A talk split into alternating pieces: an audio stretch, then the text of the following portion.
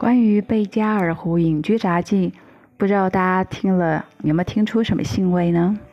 他已经住下喽，所以我接下来跟大家分享的是他二月十五号的日记。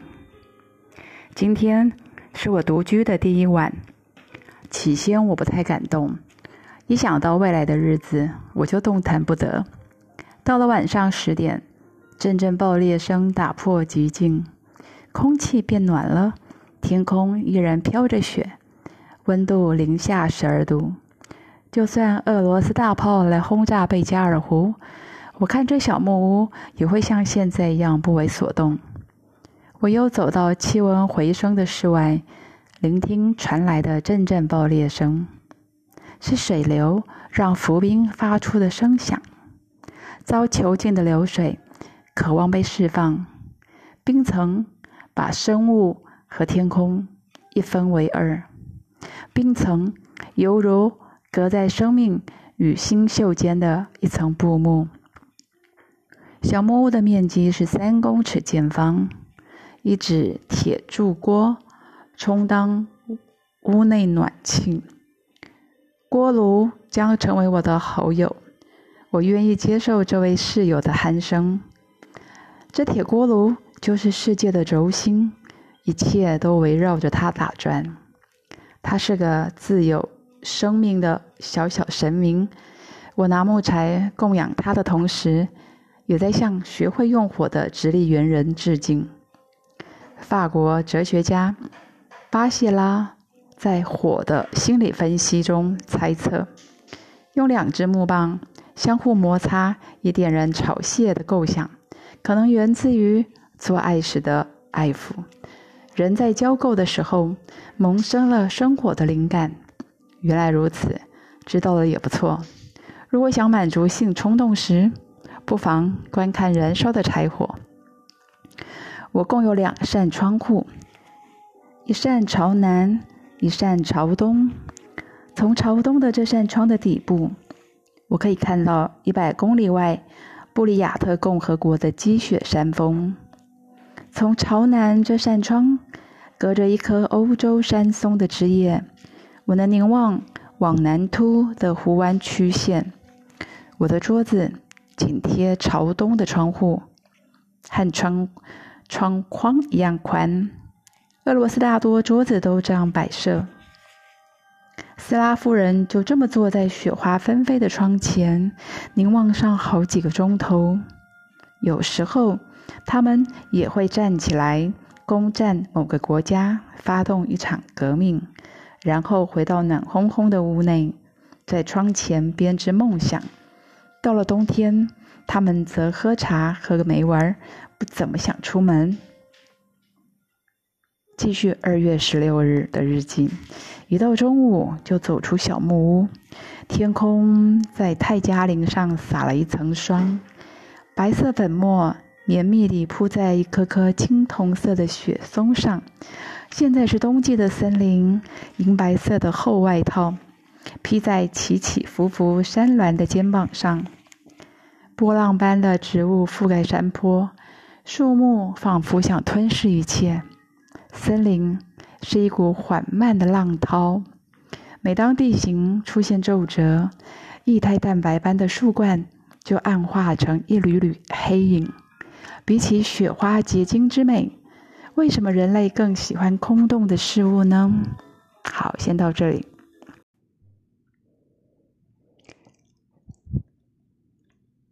好，接着我们要来分享二月十七日他的日记。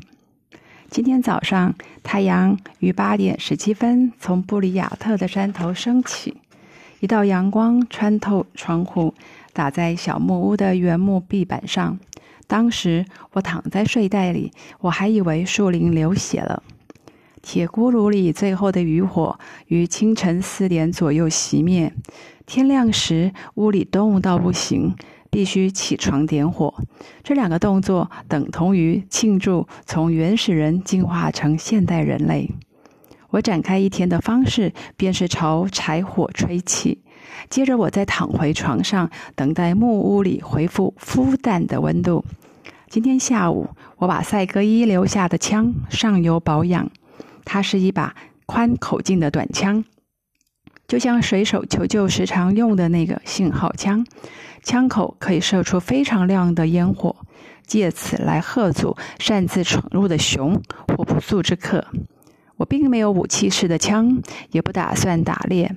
首先，因为这里是生态保护区，依规定禁止狩猎；其次是我觉得我是来树林里做客，要是拿枪打死这里的生物，实在太粗暴卑劣了。难道你喜欢有陌生人来你家攻击你吗？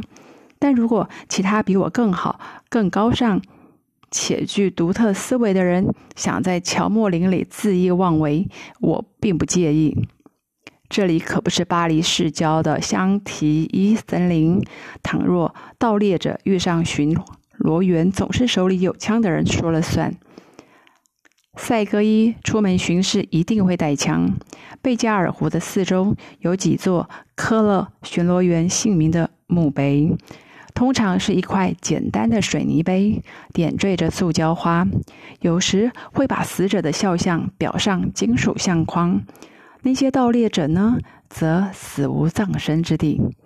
我不禁想起雕以及狐之类的生物的一生，在森林里出生，熬过寒冬，掉进陷阱，最后沦为渔夫身上的毛皮。外套，而如果把渔夫们丢入高山森林，他们的生命期望值大概只剩三分钟。而且，这些一身毛皮的女人，还不如那些他们借他人之手剥窄的雕狐来的优雅。五天前，赛格伊曾对我说起一件往事：以前，在伊尔库茨克的州长热衷于驾着自己的直升机。来贝加尔湖畔的高山里猎熊。有一次，那架 M 十八被一阵强风吹得重心不稳坠机了，结果死了八个人。赛哥一说：“熊应该都围着萤火开心跳着波卡舞呢。”我的另一个武器是一把车臣制的小刀，是把漂亮的木柄短刀。我从早到晚时时带在身上。到了晚上。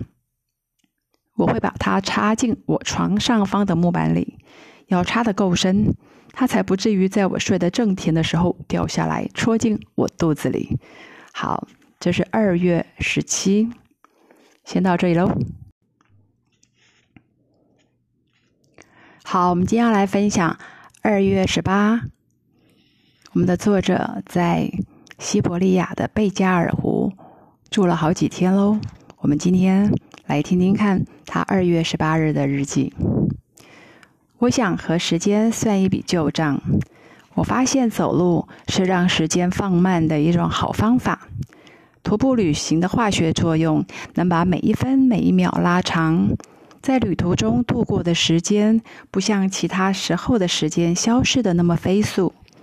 过去，我整个人变得愈来愈急躁，总需要开拓不同的新视野。我开始迷上机场，机场里的一切都在鼓励人跳脱和出发。我向往去航下，我的旅程以逃离作为开端，最后沦为分秒必争的时间追逐赛。两年前，因缘际会下，我有个机会到贝加尔湖畔的一座小木屋住三天。一位名叫安东的狩猎监督官。在他贝加尔湖东岸的恶式小农舍接待我。安东戴着一副远视眼镜，他被镜片放大的双眼赋予了他一种快乐两栖类的神情。晚上我们下西洋棋，白天我帮他收渔网。我们几乎不交谈，却花很多时间阅读。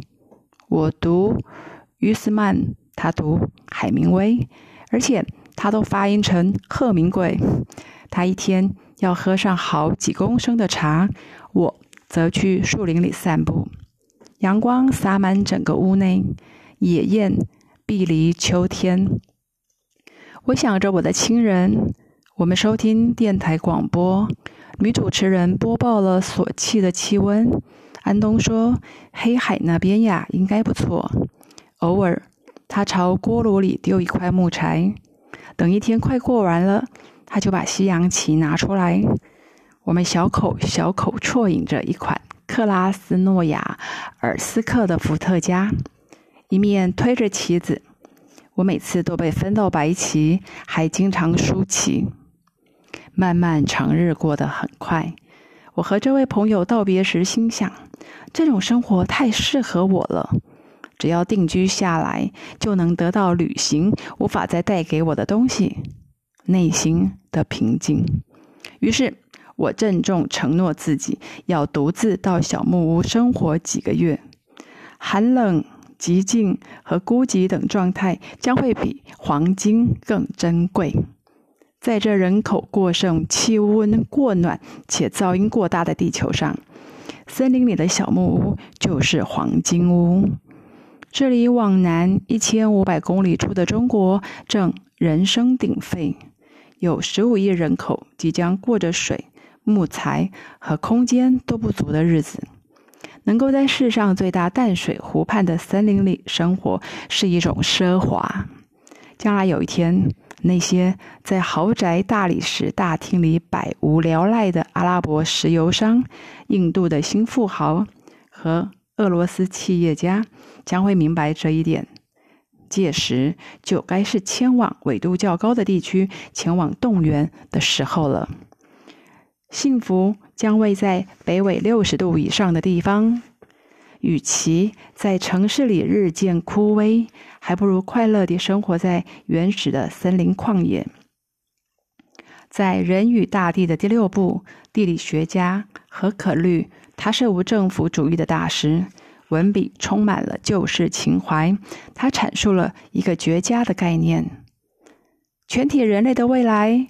将在于文明与原始的全面结合。嗯，到时我们将不需在科对科技进步的追求和对原始空间的渴望二者间做出抉择。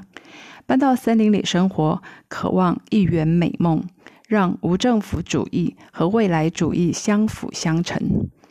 乔木林下的生活是永恒的，贴近大地，人可重新见到月光般皎洁的真理。顺服于森林的统治，却又无需放弃现代化的便利。我的小木屋可说是古今兼容。出发前，我到文明社会的大卖场采买了维系幸福的必需品，还有书、雪茄与伏特加。我将到蛮荒森林里享受这些东西。我太认同何可律的理念了。甚至替我的小木屋加装了太阳能板。太阳能板可替一台小电脑提供电源。我主机板上的细晶片将以光子作为养分来源。我听着舒伯特看雪景，砍完柴后阅读马可·奥里略，抽着雪茄，牵着晚间钓到的渔获。何可律知道了，应该会很欣慰。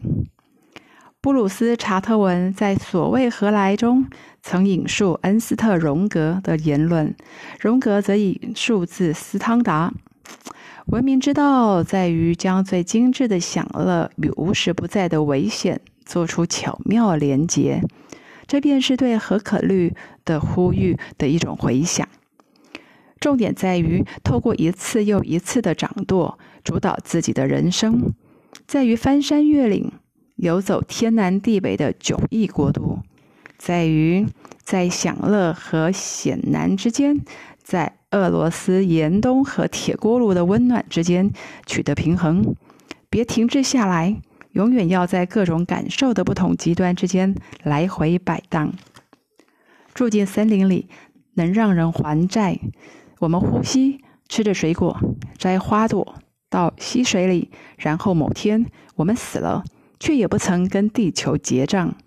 人生是一场霸王餐，度过一生最理想的情形是能和北欧小精灵那样，在土地上自由自在，却不曾在草地上留下痕迹。